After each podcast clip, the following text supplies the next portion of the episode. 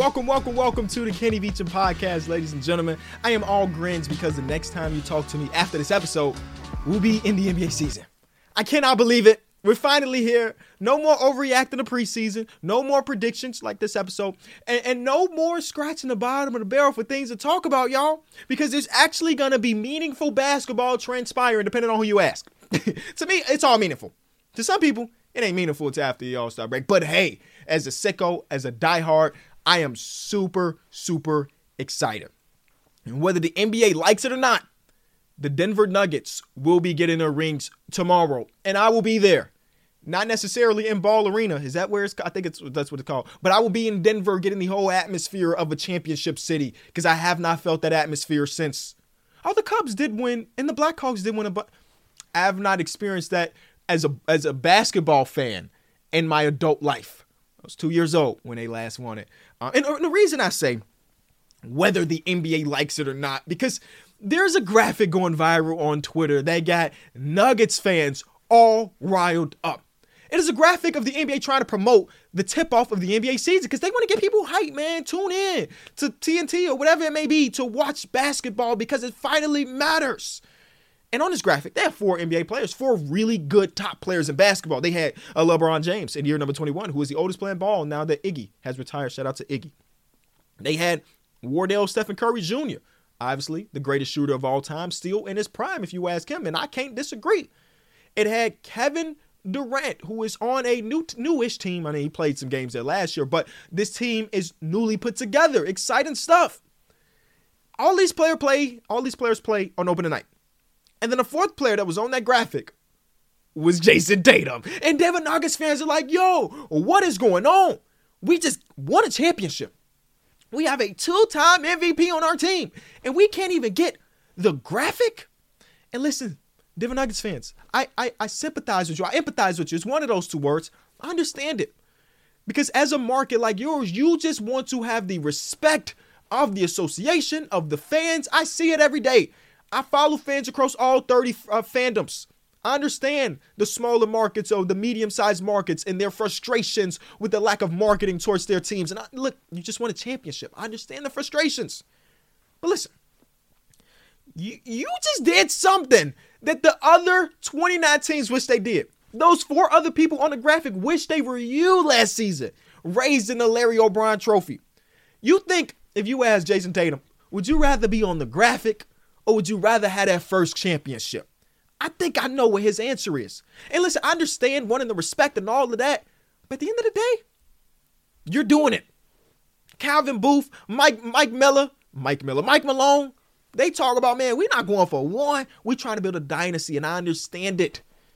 So I would just say, take a chill pill, man. The, the NBA, yes, it's trash by them, but at the end of the day, you you have the thing. You have the happiness in your your franchise. You're coming off a championship win. Now the NBA is not writing me no checks. You feel me? All of the content that I do across socials, whatever, whatever, is usually NBA related. But strictly from the NBA, they not writing me no checks. But I'm gonna play devil's advocate here because th- their job is to get people hyped. And the way the NBA has always marketed, at least in my lifetime, is based on the players, right? You don't come to see the Boston Celtics necessarily. You come to see Jayson Tatum. You don't come to see the Lakers really. You come to see LeBron James.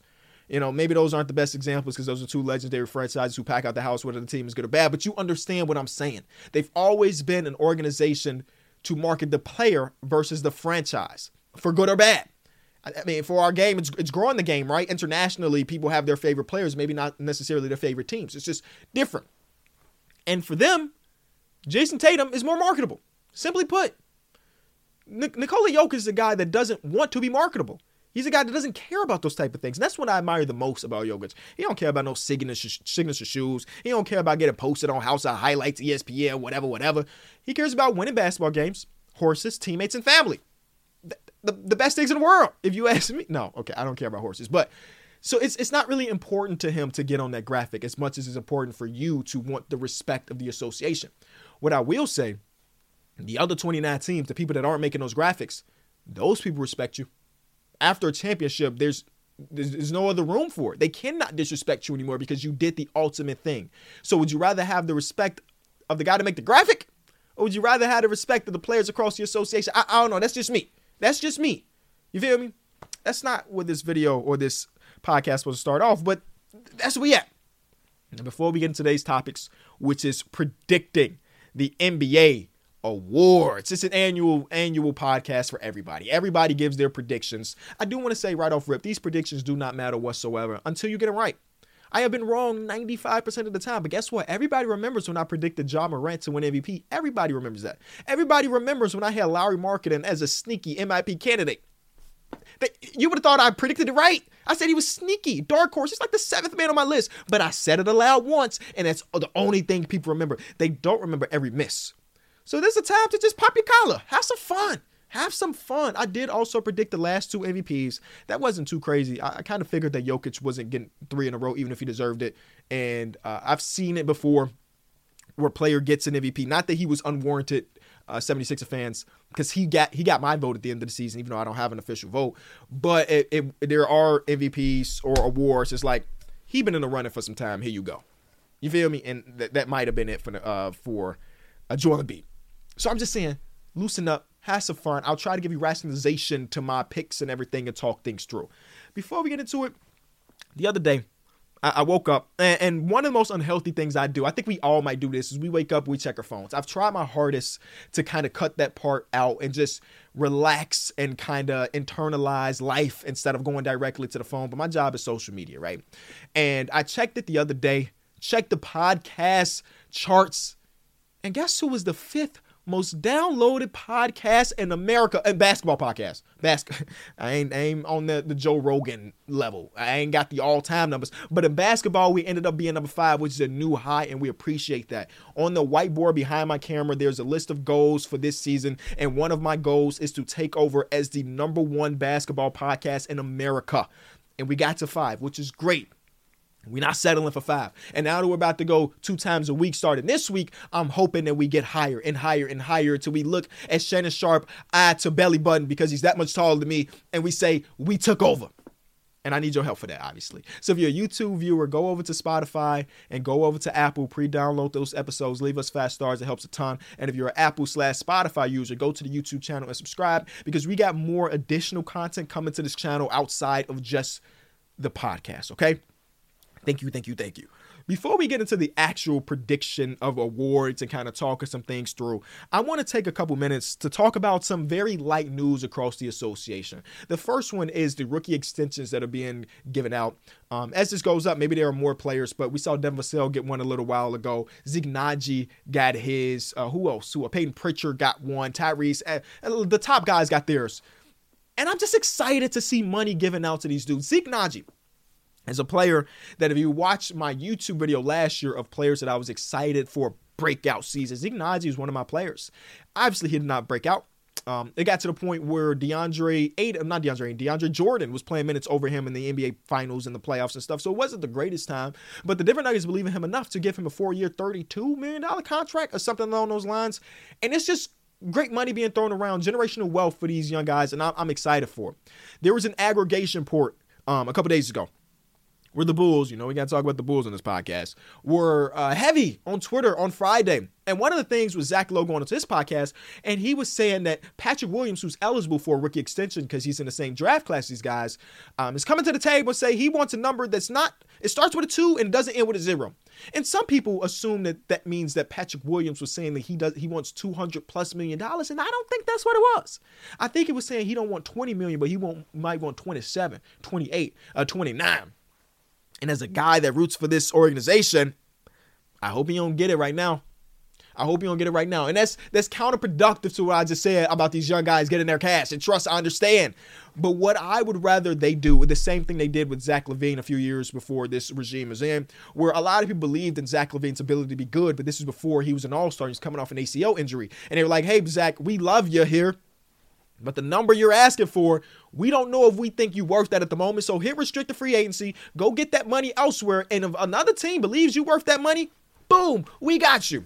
And they did that. The Sacramento Kings offered him whatever amount of money, and the Bulls matched it. And now he's in one-time All-Star. Is he a two-time All-Star now?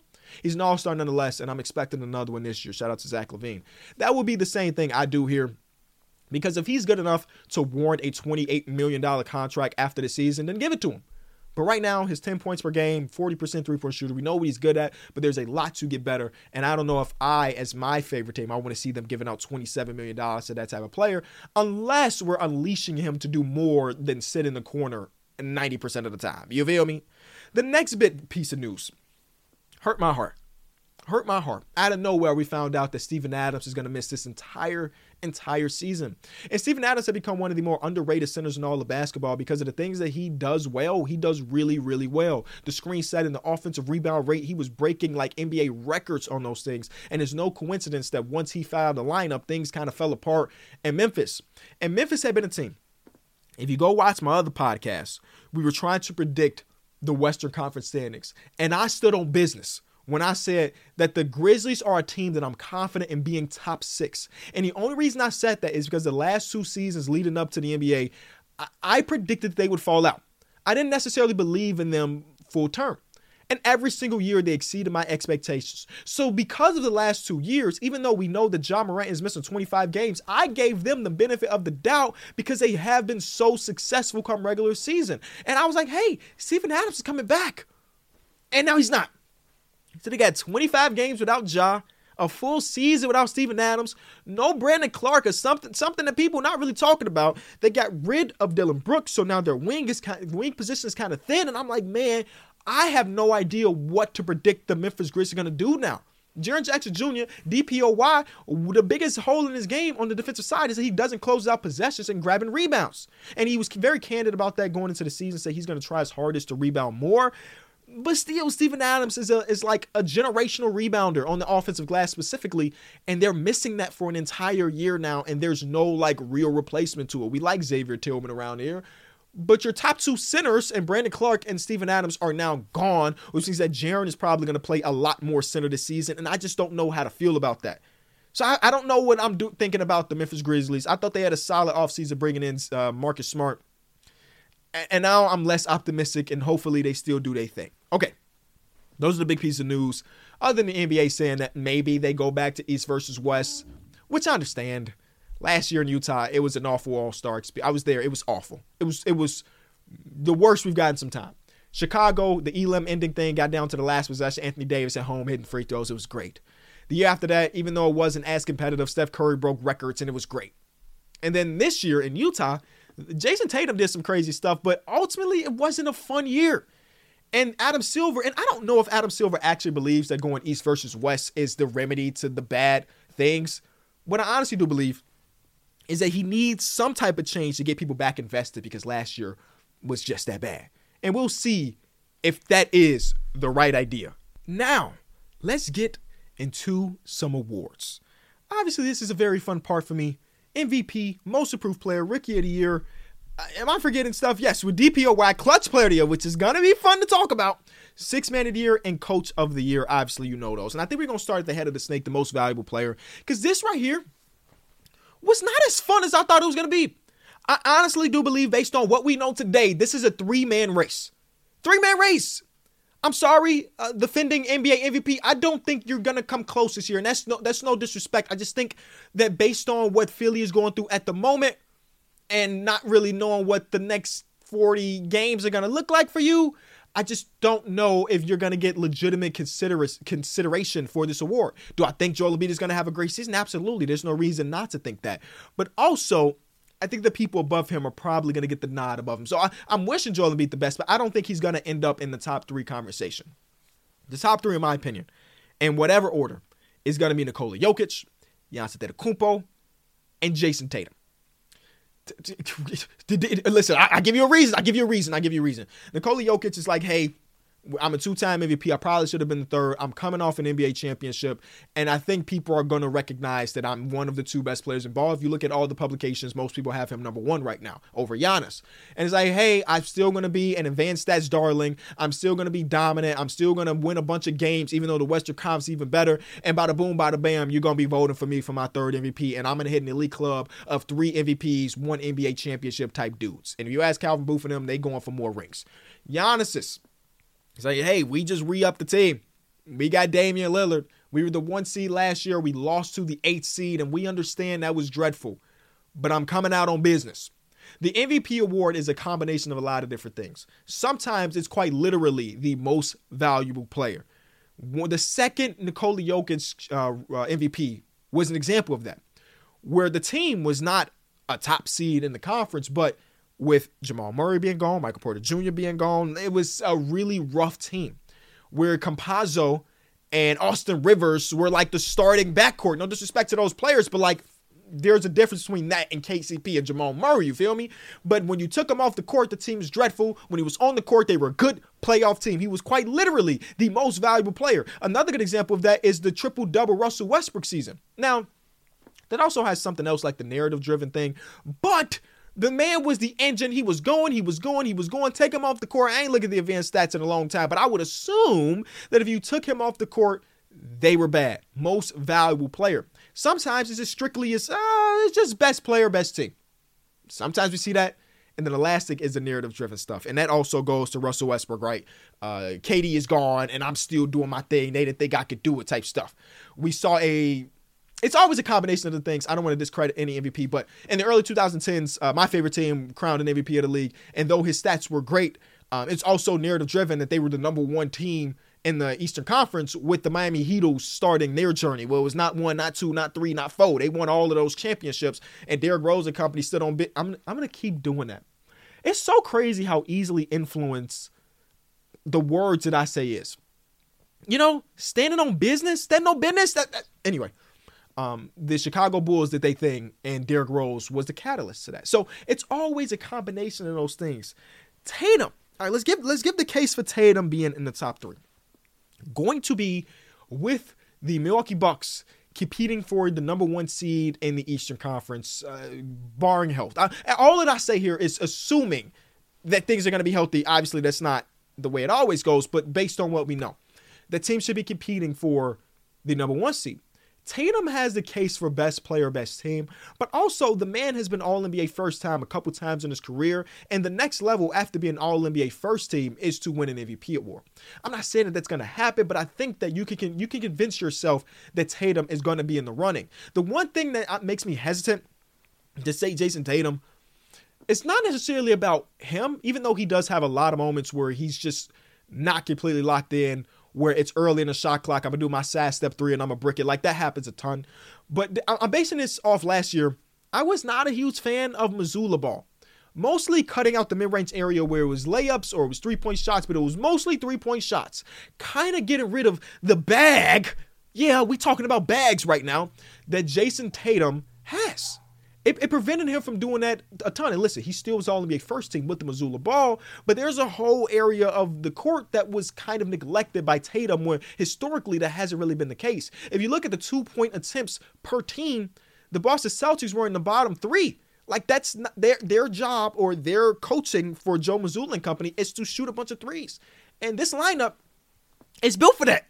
They have two of the best three point shooting centers and ball because I'm counting Al Horford as that. Al Horford shot 45% from three last year. Porzingis is a unicorn of his time because he shot threes at seven foot, whatever.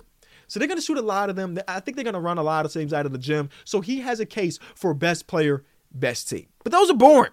Those are boring. I want to see a left field guy come in and make us think, whoa, here he go. Here he comes. He's gonna take that award. And this is not really left field because uh, Stephen Curry is still as good as Stephen Curry is. But the Warriors are one of those teams I think a lot of people are not looking at to be a top seed in the conference. And if they are going to be a top seed, we talking one seed, two seed. Obviously, a lot of that is gonna have to do with Stephen Curry being the best version of himself. Or okay, the best version of himself is his unanimous MVP season. It's kind of insane. Go back and rewatch that season. Look at the stats. It was ridiculous.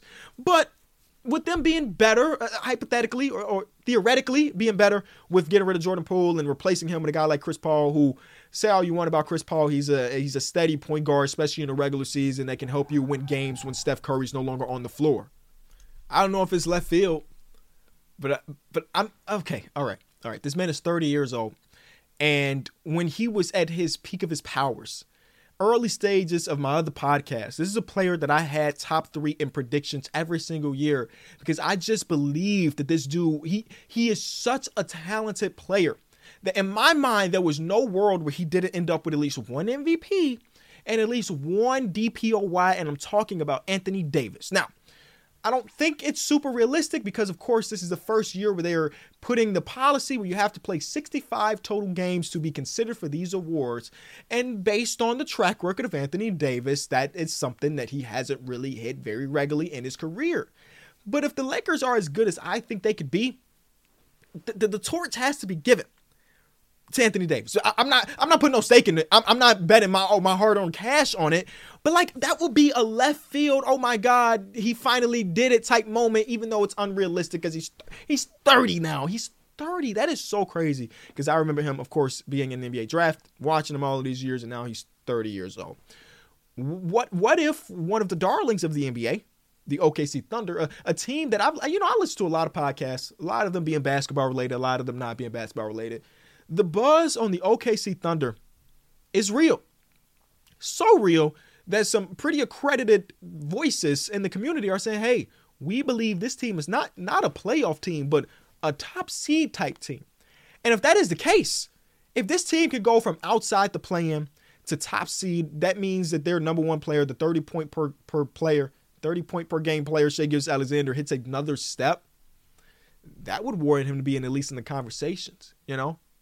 I, I, wish it was that simple in the NBA, but a lot of times it's not. A lot of times MVPs are given to a player that spent the last couple years getting MVP votes, and then boom, he gets it. You know, it's finally his year. Shai's a guy that hasn't really been in the conversation for MVP, even though I think he finished fourth or fifth. So wait, hold on. if I convince myself of Shai being a real dark horse, I, I'm I'm not in the camp that believes that the OKC Thunder are to make this magical jump. I think they're to be better this season, but jumping from 40 wins to I don't know 53, whatever it might cost to be a top seed, is is I don't believe it just yet. I wish them nothing but the best, but I don't know. Any other MVP candidates worth talking about? I've been seeing a lot of buzz about that guy in Minnesota. It's too early.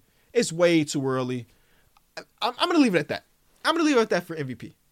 Our most improved player. Now, this is where I have the best track record. I've I've predicted Ja Morant. I had um, Lauri Markkanen as a dark horse, but everybody remembers that I had him on the list, so I got a dub for that one. I'm happy that Lauri Markkanen got it last year. There are a few things that I absolutely hate about most improved player that I will not be entertaining today. The first one, no second year players. Throughout the history of basketball, I think it's only been two players to win most improved player in their second season. So, though I believe that Jabari Smith Jr. should be significantly better than last year, he's not a guy that would be getting my vote for most improved player because historically, the second year is a, better year for majority of players across basketball, and it's just kind of expected. Now, if a player goes from three points per game to 28, then we can have some conversation, but that's just not normally the case, okay? So, no second year players. No top, top picks bothered the hell out of me. And again, though I predicted Ja Morant right, it bothered the hell out of me that Ja Morant won that MVP that season or MIP that season. Desmond Bane deserved it a little bit more to me, but when you have a player that is a top three-ish pick and, and they jump into the scene, look really, really good, and then hit superstardom, that that's just not cool to me. I like the stories of a Larry Markkanen, a lottery pick that bounced around a little bit and it said, hey, I'm an all-star in this new spot. I like the Victor Oladipo. He was a top pick, but he wasn't Ja Morant. I like that Victor Oladipo had to go to three different teams before he was the guy. And get well soon, VO. Golly, how unfortunate of a career has it been since that All Star appearance at MIP season? I like those stories more than Ja Morant, who once he ended in an NBA basketball court when he was hooping, we knew that guy was special. So yeah, he jumped from what? What was it? 19 to 26, 27. It was a significant jump. Do not get me wrong, he improved greatly, but he's he was Ja Morant. We understood it. And this is the problem because if you go look at ESPN's predictions, right? ESPN had their analysts uh, predict who did they believe was going to win MIP this season. And the top guys on this list uh, was Jabari Smith Jr., who again we respect and I understand the the hype because summer league was great, preseason was great for him, but year two player. It was Evan Mobley, who was a top player and an all defensive player last year. And then it was Cade Cunningham. Those are not the players that I personally want to give my most improved player vote to because they're good. They are they were drafted high because we thought that they are going to be good in this association. You feel me? Especially the year two player. Oh man, the year two player. Yeah, it was a rough rookie season for Jabari, but it's a year two player. Cade Cunningham played 17 games last season. And I had to go back through history. Has there ever been a player to win most improved player, we're missing half of the the games the previous year? The answer is no. It's never happened before, and I don't want to set that precedent that somebody who's projected to be really good. Remember, Cade Cunningham was the number one pick in his draft class. I got to project to be really good, misses a lot of time, and now he's the most improved player because he's healthy and good. I won't do it.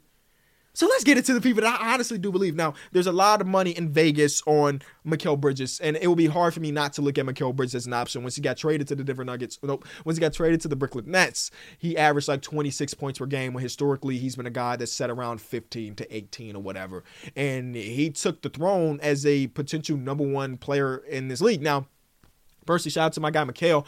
I think when it comes to competing and winning championships and stuff, he's probably better as a number two or number three. But for the Brooklyn Nets, as of right now, he is their number one, and he did a pretty good job getting his statistics once he got traded to the Suns. I love, I love that moment for him because I think once we get to the point where we, when you're a really impactful player on a championship quality team, which is what he was with the Phoenix Suns, you kind of get relegated to play a specific role. And he was cool with it. I am a defensive stopper. He was a DPOY candidate a couple seasons ago, defensive stopper, and I'm going to sit in the corner and I'm going to hit shots when you give me the ball. That was his role. And then he gets traded. And I remember the night of the trade, they're like, man, they traded two role players and a bunch of picks to get Kevin Durant, and now Mikal is more than that because he was given a different role.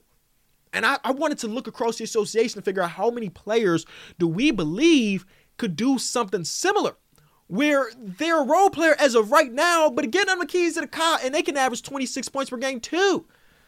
And it's a tough, it's not that it's not that easy to think about. It's not a, lot. the first one that came to mind was like OG Anunoby, who's always uh, talked about how he wants to be a guy to put the ball on the floor and do this, do that, and he never really been given the opportunity. Realistically, the numbers say that when he does put the ball on the floor, it doesn't end great. But he's of the mode of a defensive stopper who is kind of a three at three and D guy that could potentially expand his game more. And now this after the season, he'll be a free agent unless he signs an extension, and he might get the opportunity to kind of showcase some of that. But Mikal Bridges is a guy that I believe it makes sense for him to be on this list because his overall stats, I think he ended with 20 points per game in the regular season. He could get up to 25, and that would be cool. But my guy, my pick, my winner of this award is none other than Orlando's very own Franz Wagner. See, some of y'all thought I was going Paolo. Did you not listen to my spiel three minutes ago? Franz Wagner is a, a guy that's been I've been high on since I don't know maybe, maybe a month into his NBA career. I didn't know much at Michigan, um, and I I didn't candidly speaking, I didn't know the guy. But because he was the first round pick of the Bulls pick, that, that seventh overall pick is the one that we gave them in the Vucevic trade, I had a little fingers crossed, toes crossed. Like, I hope he don't be a stud, and he's a stud. What can I say? That, that part of me is gone. I've, I've realized that we lost a trade. You have to deal with it. But Franz Wagner's a guy that does a little bit of everything on the court. And the re- reality is, he's one of the few people on the court that is a plus three point shooter for the Orlando Magic. And I watched almost every single Orlando Magic preseason game. And I just like the connection that him and Paolo are going to have. I like the amount of cutting and the finishing at the rim that he's he's showcased throughout the, the few years of his career. And I think this is the all-star jump for him potentially. That, that's kind of what you have to do. He's an 18 point per game scorer last season. And for him to win most improved player going from 18, more likely than not, he has to turn to an all-star. And I think that's not beneath him. I think he can genuinely do that this year. The real problem is that he's sharing the court with Paolo, and Paolo also is a guy that can take an all star caliber jump. Could they have two? Sure. It's unlikely, but it could happen. And the last guy is of the mode of the Larry Markkanen. A guy that's played for a team or two and new situation, new minutes, starting lineup when he wasn't that. You know, sometimes you just get a new situation and you blossom.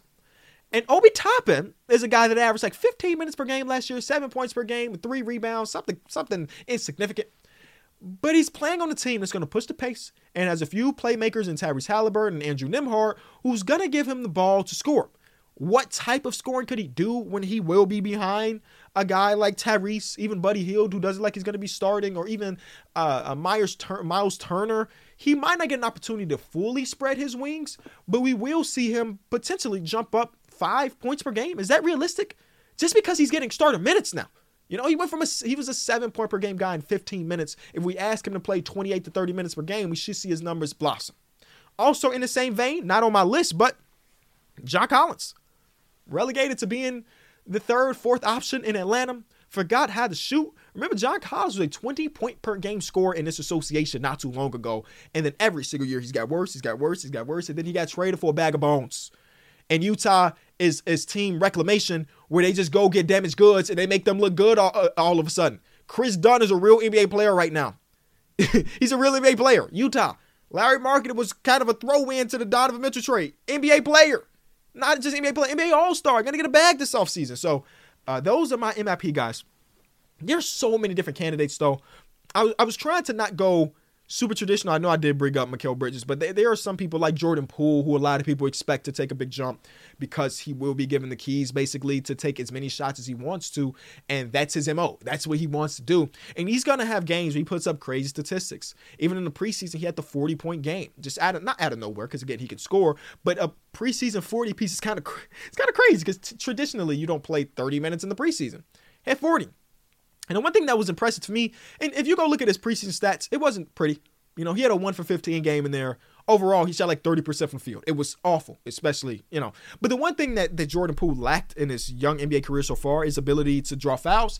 And in his 140 point game with Silver Lining, is that he shot like 17 free throws. And if he can go into it and draw some fouls and get some whistles here and there, obviously his points per game will go up. Those are our MIP candidates. Obviously, this is a open conversation. You let me know whether it be in the comments on Twitter who you have for everything. The next one before we take our first break, second break, third break, the next one is going to be the rookie of the year. How much time do we got to spend on this? The rookie of the year is one of those awards where you don't need to play 65 games. That's something I just found out today. I thought that the 65 games things was across all the entire board. It's not. Rookie of the year, you don't have to play 65. I don't know what the minimum is. I mean, I, am assuming you can't play 12. you feel me? But with that being said, Wemby, Wemby, it's him. We might uh, listen. I don't know how they're gonna cater to Wemby, have him not play back to backs, try to really get him in shape for the NBA season. I, I know he just played uh, internationally, but they're trying to pr- protect their asset and their future generational talent or the current generational talent. And I can see them sitting him out quite a bit this season. It could be a situation of Malcolm Brogdon, Joel Embiid. Joel Embiid played 30 something games this MVP season, but he was so significantly better than everybody else in his draft class that it was a genuine conversation. Should he win MVP even though he only played 30 games? Oh, not MVP, Rookie of the Year? We gave it to Brogdon. We gave it to Brogdon. Shout out to him was he one of the first second round picks to win rookie of the year? That's that's dope. That's elite. Wemby, you've seen the highlight. Even if you haven't watched a single real second of Spurs, the man is a human highlight reel in four, three. Did he play three preseason games? He didn't play that first one against the Rockets. I don't think. Human highlight reel, blocking shots, three point shots, but he's in the paint, throwing behind the back passes, dunking stuff, and hitting threes and setback. He got all of that. And the guys were talking about like, hey based on what we've seen of Wemby, how good could he really be? And that's just a crazy but not so crazy thought. Not just how good could he be, how good could the Spurs be? Could the Spurs not be a playoff team? I don't think anybody's expecting that. But I saw them as a team that will be sitting at the 15th, 14th seed. Maybe they're going to be better because he's that good. Now, if you ask me who's next on the list, I do have Chet, who is going into his organic rookie season. Yes, I said it, Donovan Mitchell, organic rookie season. Um, even though it is kind of a code that he had a full year with a full NBA staff and all of this, I don't care. First basketball games, rookie season. He would be my second, and then Scoot Henderson would be my third. But this class has so many players that I'm rooting for: Thompson twins, Jarace Walker, Taylor Hendricks. These are all people. Uh, Jordan Hawkins. These are all people that I'm genuinely rooting for because this is the first draft class of of a bunch of players that either grew up and consume my content it's crazy to think about. I've been making content on the internet for 10 years. Which is that some of these people were like in fifth grade watching me, and now they're in the league. If you're a part of the community, I'm rocking with you. I'm rocking with you. So Jordan, Thompson twins, we here. You feel me? We here. And we rooting for you the entire way, man. We rooting for you the entire way. I would love to see one of the Thompson twins to end up top three. Um, but I just don't just don't know the likelihood of it because the top three are the top three, and Wemby's going to have the keys, Scoot is going to have the keys, and Chet is going to play an integral part on a team that should be pretty solid this year. And have you seen him hoop yet? there was the one game against the Detroit Pistons, I want to say, that I didn't watch the full game. I just watched the first half. And there were plenty of times in this game where, for whatever reason, the Detroit Pistons were like, we want to give, we want to go viral on internet. So we want to be one of the few people to posterize Chet Holmgren. And they kept going at him and at him and at him. And guess what he was doing? Getting stop after stop after stop. I don't understand it. I don't know what it is about the NBA that these players take years to kind of realize, oh, that's not a player I really want to try to go up against. Walker Kessler is a prime example of this. Last year, Walk, when he started to get minutes, yes, we call him Walk because we like that. I don't know that, man. When he started to get real minutes, he was getting challenged at the rim. And it makes sense. This guy, we ain't trust him. Yeah, he was one of the greatest uh, rim protecting centers in college basketball history. We ain't really, this is the NBA now. And they kept trying him and trying him. He was getting blocked, defensive stop, defensive stop.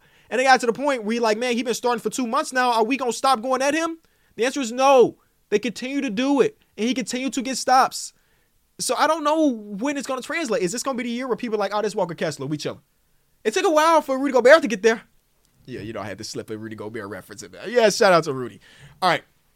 Before we get to these last couple awards, it is time for Ask KB. If you missed the last episode, every single episode, I'm going to be taking questions from you at home. And in order for me to see your question, to pick your question, you have to tweet it out or go in the comment section of this video with the hashtag AskKB. A S K K B.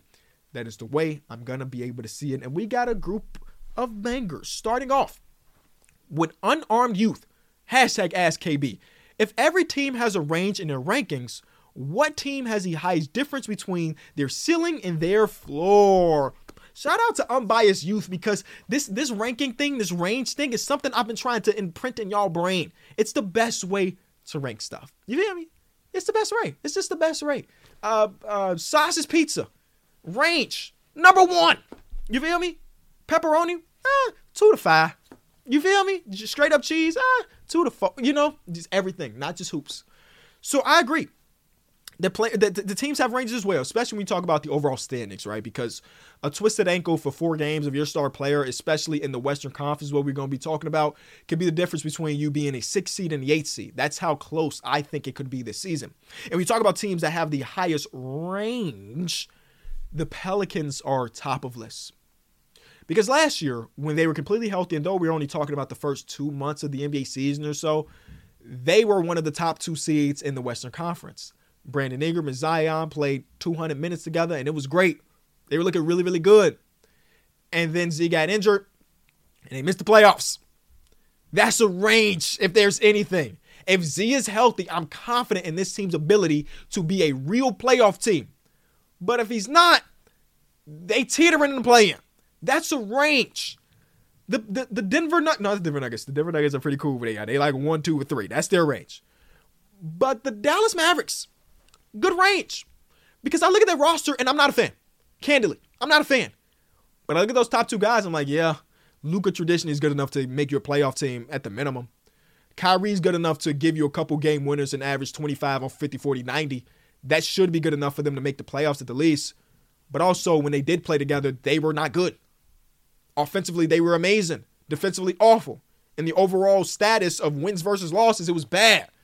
And now the third best player is who knows. They might be trying to start genuinely two real rookies to start the season. Jason Kidd's identity for his entire coaching career, whether it be in Milwaukee or early here in Dallas, was like, hey, we gonna defend and we gonna be good at it. And now this team, though they made an off some offseason adjustments to get better that, they're not a defensive oriented team anymore.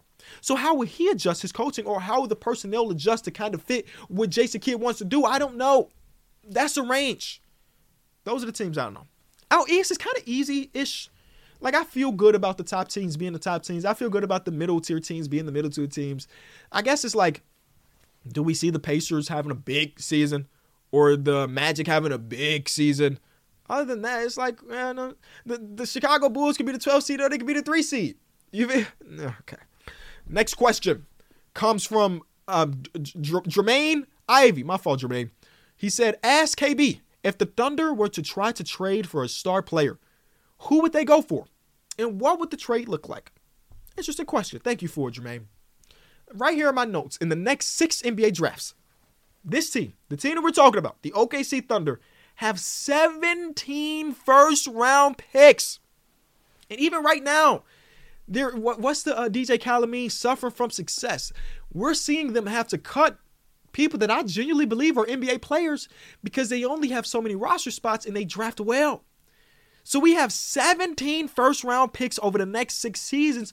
Us NBA fans are like, hey, they're gonna have to consolidate. They're gonna have to trade some of these picks away. I think they have four first round picks in next year's draft alone. They're gonna have to make some type of adjustments because you cannot afford to bring in four new faces. And we saw them do some of that this offseason where they made some trades to get like Davis Bertans and trade up to get they trade up to get Cason Wallace, whatever it was. They consolidated a little bit. And um, Sam Presti, he's aware of this going around on the Instagrams and Twitters and throughout the blogospheres of people uh, uh, guessing that they're going to buy in. And he gave a five minute answer at Media Day. And I'll, I'll, tr- I'll try to sum it up because I wanted to play it, but it also is a five minute answer. what he was saying was they want to see what they have now before they go out and try to trade for a guy. Because the reality of the situation is you can make a player become available with the right trade. Right? I think a lot of people like, okay, uh, may, maybe the Karl-Anthony Towns thing don't work out. Maybe Karl-Anthony Towns on the market. Maybe the Brooklyn Nets want to want to consolidate a little bit and get some more draft capital. Mikal Bridges on the market, whatever, whatever. The reality is, when you have 17 first round picks, even players that you thought were once upon a time untouchable might not be untouchable anymore. Now, I'm not expecting Sam Presti to throw nine first round picks to one team, but it's possible. But also, that's not what he believes is something to do right now. He wants to invest in the players that they have at the moment, see what they have before they jump the gun and try to bring in somebody for the right now when they don't have the pieces for the player for the right now. And I understand it. It was a well orchestrated, well um, eloquated, is, is that a word? Response to the question. Because it is, is it a question that we've all had about the OKC Thunder? Shai, Giddey, J Dub, Chet, great core. One of the best young cores in ball, and that's not even counting the, the exterior players. These are just the four players that I'm, I'm pretty confident are the core core, right? And like, man, we got this team's pick. They might not be very good, so we might be bringing in another lottery pick, and we might be good. We might not be good. Maybe another lottery pick. It's like how many young players can you have on one team? But I don't think they're gonna be pushing pushing it unless we're halfway through the season and the things like Bill Simmons are saying that they're going to be a top four seed becomes a reality. It's like, oh man, maybe we should buy him. Maybe Lu Dort, as much as we love him here in OKC because he's been a part of this process since the beginning of the process, we, we know that he's not a part of the real core. We might want to upgrade that position. So, uh, OG Anunoby, hey, Masai, you say you wanted three first round picks for OG Anunoby last year. We can afford to give you three first round picks, even if they're, now we ain't even talking about good first round picks, but first round picks are first round picks. Maybe it's something like that. But if this team is not necessarily as good as most people anticipate and they're just solid, there's no reason for Sam Presti to try to throw throw gas gasoline on the fire because they don't really know what they have just yet. So shout out to Mr. Ivy for that question. The next one is from Mateo. As a younger person in your industry, how do you look to really grow your executive presence, especially when around those who are older, more experienced, etc.? What are some of the things you focus on to build your executive presence? Now, I didn't know what the hell an executive presence was until I saw this question. And then I Googled it. What is an executive presence? And the first article I saw said 51% of people don't know what an executive presence is. Nobody knows how to define it. So I, I think it's, I'm gonna, I'm gonna answer it in a way of me guessing exactly what it means. You feel me? um, I have been in meetings where I have been the youngest player or person player. I wish I was a player. Youngest person in the meeting. And I, I felt as though I wasn't given the respect. And listen, I can understand it. If I'm a 40 something year old guy, a 50 year old guy, and I just spent the last 30 years trying to build a platform, 30 years trying to get people to care about my writing or me being on TV or whatever, and this young kid who's now just turning 27 is hasn't really been in the game for more than five seasons is here with me, I would feel kind of salty too. Not maybe not salty is not the right word. I would be taken aback by it as well. What does I've watched more basketball than this kid has consumed in his entire life. I understand it. Some people have forgot more basketball than I know in those same meetings. I understand it. The, the one thing I try to do my best with is is I don't need to, to prove to my peers my capacity for the game or anything like that. Because at the end of the day, when I'm in these meetings, the thing that speaks out more than anything is the numbers.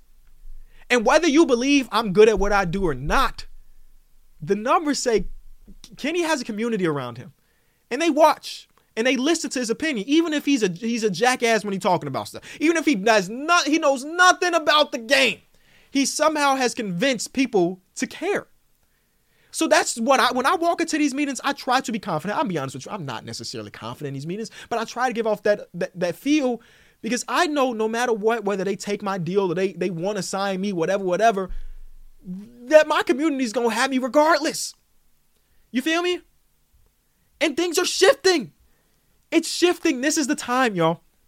10 years ago, I would not be able to do what I'm doing right now. This is the time where you don't need to spend 30 years building something up in order to have a voice. And I'm trying to open the door for the future. I am 100% sure that I am not the best at what I do right now. I know it. But I have community that believes in me. I'm 100% sure that in the next year to two years, there will always be somebody that is better on camera, better at speaking hoops than me. But I got my community. I am trying to put a foot in the door for the next generation. I want to be the trailblazer, if you will, for the next generation where we don't have to go. I mean, this is still a viable option. I'm not trying to discredit anything, but I don't have to go to college and get a journalism degree and be an intern and to get my voice heard. Everybody asks me, Kenny, what do, what can I do to get to where you are? Start. Get a camera, get a microphone, start. Go watch episode one of my original podcast with the homies. It's awful. It is the worst piece of content. And a lot of people will try to hide their worst piece of content, but I welcome it. I tell people to watch it. Look at my camera presence then versus now. I've worked my ass off for this stuff, man. I really have. And this is just the beginning. Look at the first episode of this podcast. Actually, look at this episode. What's this episode four? I'm a thousand percent sure a year from now, I'll look at this episode and be like, this is awful. Because I try to get better and better with time. So when I'm in these meetings, I try to be confident. But at the end of the day, I know even if they're not interested, then my backup, which is not even a backup because it's been my main gig for a decade, is real. It's real. And I don't need the peers of mine to care. I honestly need the executives to care. You feel me? I, I need them to, to believe. And honestly, the numbers. the numbers do it. Uh, that was a great question. Uh, thank you, thank you, thank you. Depressed Nets fan says, um, why are we depressed right now, Nets fan? Well, I guess last year wasn't a great one. What keeps you from being complacent? A lot of people will be content being where you are and achieving what you have achieved, and yet you are always grinding for more. Is grinding your way of enjoying life? If not, what do you have to accomplish to feel like you can stop grinding? The grind don't stop. And listen, I oh man, grind culture is a lot of times very cringe to me, and I'm not here to tell people that they need to work 14 hours a day in order to be successful, because that's just not not the case. It's not the case the part of your question that I that is 100% true is grinding your way of enjoying life. Yes. I don't just make this content because I want money. I'm not on my Mr. Krabs stuff. I don't just make this content uh, f- for the the the growth of my career. I make this content because this is what I love to do at the end of the day. You know what I'm saying? And what stops me from being complacent? If I'm being real with you, Depressed Nets fam, there's been a lot of times in my life in, in this world where I have been complacent. Go look at my YouTube channels. There's one of them that is being candid with you is the definition of complacent. The gaming channel? Ask me if I care about the gaming channel. The answer will be no.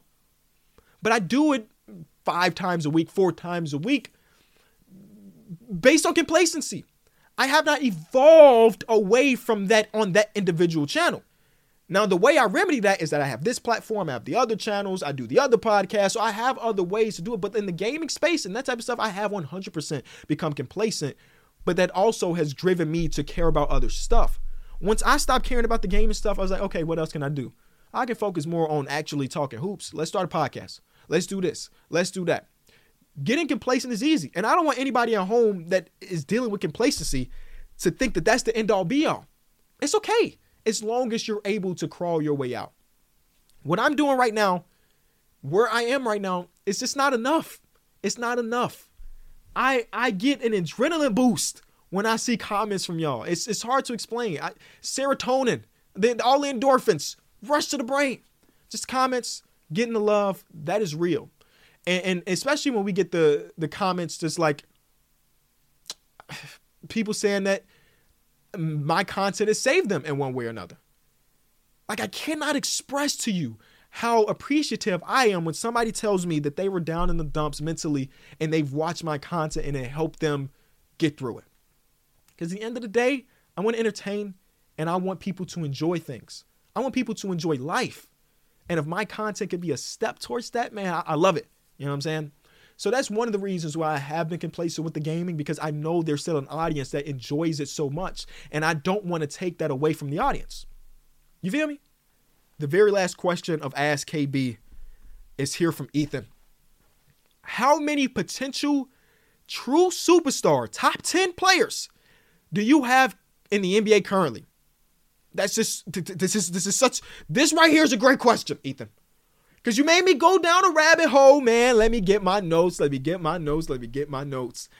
How many current players have top 10 potential. Now, when we talk about top 10 potential, I'm getting rid of any player that is already top 10 because it's actual. There's no potential there. So mostly I'm thinking about the younger generation, these young players that are not there but might show flashes. So a guy like Shai Gilgeous-Alexander might be considered a top 10 player, so I won't mention him because he's done some crazy stuff. But I will I will say this is a super loaded question because if you look at the Ringers top 10 players in the NBA right now, there are so many people that you could not have predicted were going to be top 10 players. Maybe some of y'all could have. Maybe you were a, a, a, ahead of the curve when it came to Nikola Jokic. But the man was a second round pick. He got drafted during a commercial. Nobody expected him to be a top 10 player. Nobody expected him to be arguably the best, best player in the world. Giannis Antetokounmpo was outside the lottery, this, this Greek player that was thin as me and was a Super Bowl prospect. Some people may have saw, saw him being very good, an all star. I was one of the people that thought he'd be an all star. I didn't think he was going to be arguably the best player in the world. Steph Curry, coming off his run at Davidson, ankle injury, ankle injury. Even even three years into his NBA career, you could have not expected he would be in conversations for the second greatest point guard ever. Who else on it? Jimmy Butler was the 30th overall pick. He went to JUCO, widely considered a top 10ish player in ball. Devin Booker too, but Devin Booker was always giving you buckets. We just needed Devin Booker to do the other stuff, and he's doing that. And for him to have a competition around him, he has that, so people see Devin Booker's greatness. And I was late to the party on book. Uh, you know what I'm saying? I was late to the party. I got to admit that. So when I when I give you these examples, that is five top ten players in ball that wasn't really considered the person that might end up top ten. We still got the Brons, the Kevin Durant's. These are players that like, man, he's that nice when he was drafted. We think he's going to be a top player in the league when he was drafted. But that's that's kind of it. So let me give you my list of people that I think have that potential. And you can ask me the same exact question in two years, and the list might look different. Number one is Zion Williamson. I don't know. I don't know. I don't know. But when that brother plays, he is as impactful as an offensive player as almost anybody in the association. When he is on the court, he is a guaranteed bucket when he attempts to take a shot or a dunk or a layup.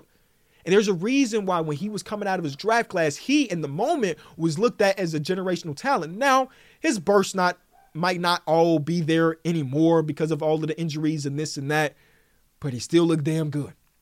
The next guy is Anthony Edwards.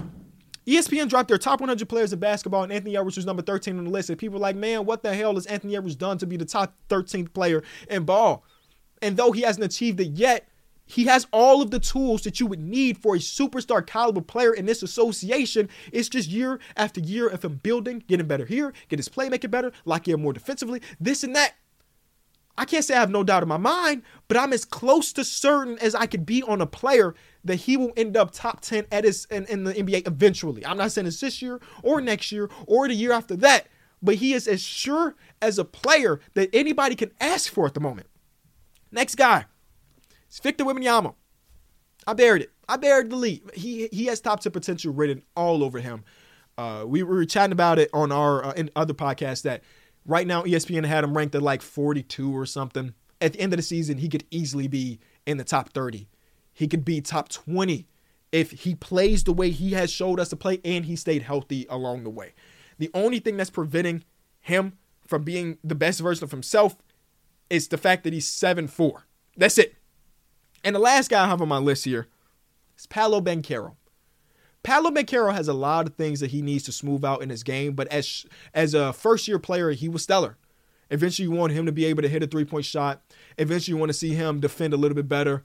Eventually, you want to see his playmaking chops get better. But even in the preseason, again, I mentioned the three games that I watched of them, his playmaking look a lot better. He is a guy that has top 10 player written all over him as a big wing that can do a little bit of everything, but excels at just getting a bucket. I already mentioned that Shai might be considered top 10 already. So I'm not adding them. I'm not adding them to the list. But that, that's those are players, Ethan. Those are the players as of right now on this day in 2022, that 2020, 2023, uh, that I believe can end up being uh, top 10. Top 10. Let's get back to our awards here.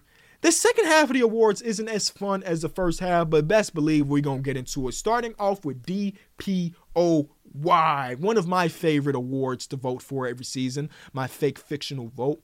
And this year feels like a year for another first timer. Giannis is going to be in conversations for sure. Jaren should be in conversations again for sure. But I got three players that I think are going to be here. I think we mentioned earlier how this is my number one guy. It's Anthony Davis. All right. Again, the thing that's holding him back is that will he play 65 games? That's why I'm kind of hedging my bets with some of these other two dudes. But last year, after they made the trades and everything, Anthony Davis was as, as dominant as a defensive player as you could see on the court. They are the number one defense post trade deadline, and I don't expect that to fall off one bit. A lot of the times, DPOY is the best defensive player on one of the top three defensive teams. You have to have your advanced stats look crazy. It's not necessarily a total blocks thing, even though Jaren total blocks was ridiculous considering he missed the first whatever of the season.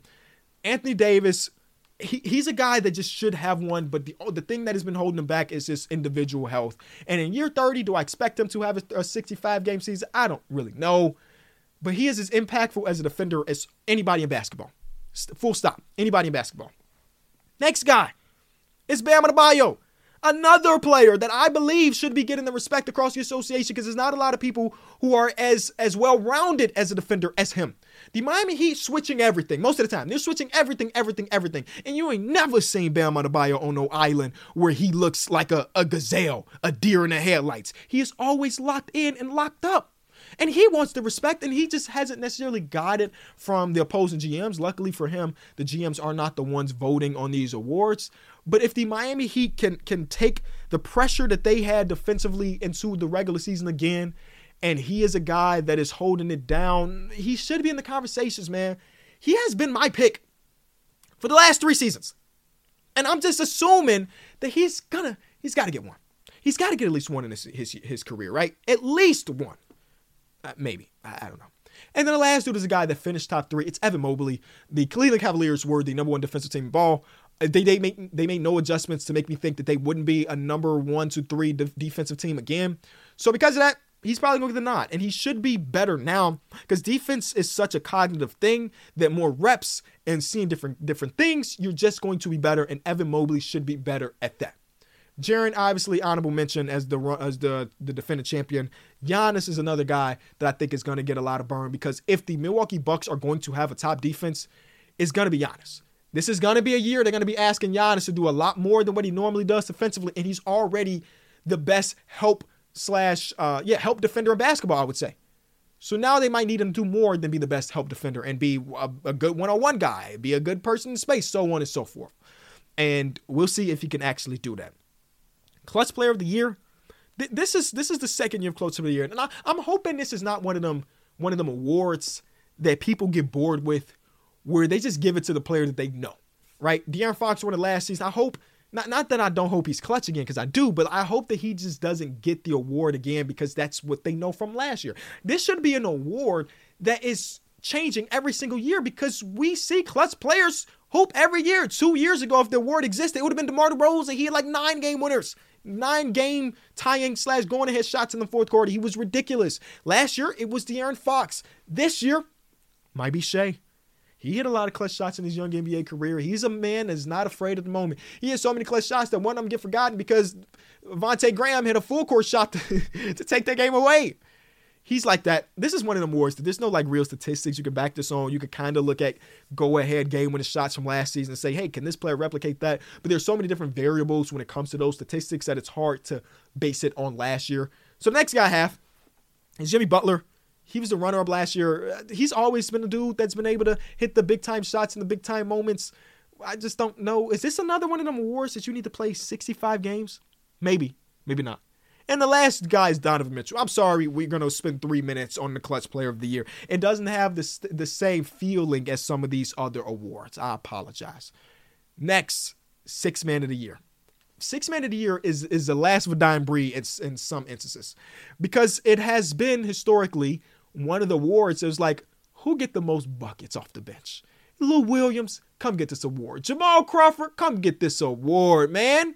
Go get but you get buckets, you get a lot of points off the bench. We don't care what the advanced stats say that you might have been the worst defender in the league. You get buckets, here's the award. And I like that. I like that it's a, a buckets getter award. Even though Malcolm Brogdon wasn't necessarily a buckets getter, but he got buckets. You feel me? We don't look at Malcolm Brogdon as a bucket getter like we looked at Lou Will or we looked at Jamal Crawford, but he did get buckets. Here's my top three.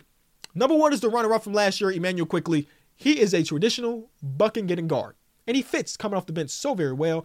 I don't remember if I voted for him last year. I think I might have went Brogdon, but he would have been my number two, and he ended up being the runner-up. The next guy, I'm I'm still here in Sacramento, lighting the beam, y'all. I'm still here lighting the beam, and because of that, I'm going with Malik Monk. He was great last season for them, and I'm hoping that he just builds on that momentum. And the one game against the Clippers, who we all know, just one of the best games of the season, he was electric. He does that. He does that. And the last guy, is a non-traditional one. Because, you know, maybe maybe they decide to switch it up a little bit. I don't know. Maybe they do. Christopher Emmanuel Paul. Now, I understand that starting the season off, he will be starting more likely than not because Draymond Green is going to be out with an injury to start of the season. I'm going to assume that he will transition to a bench role. If you if you need some to, to be reminded, you only have to play 51% of your games coming off the bench. That's a criteria to win this award.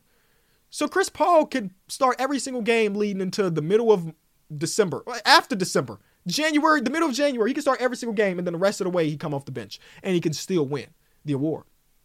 This would be the case of like Andre Iguodala, who never won a Six Man of the Year award, but is widely considered one of the best six men in the league at his time, right? When he's playing for the Golden State Warriors. Everybody respected Iggy's ability to impact the winning aspect of basketball. The overall counting stats wasn't necessarily there, but he's a guy that could have won the award one year or two years because he was that impactful of a player coming off the bench. So I also just want to show love to my guy, Chris Paul, who I need to see him do something. I don't know if he's gonna be good, but his connection with Steph Curry in the few preseason games they they played was pretty good, and I'm excited for that. The last award we got to get to is Coach of the Year. All right. There's a couple different ways this goes. Best coach, best team. Simple. Coach that over exceeds expectations. Mike Mike Brown from last year. I don't know which direction I want to go here. I think that Joe Mazzulla could be in the conversation, even though I don't believe, as of his one year resume, that Joe Mazzulla is one of the top coaches in ball.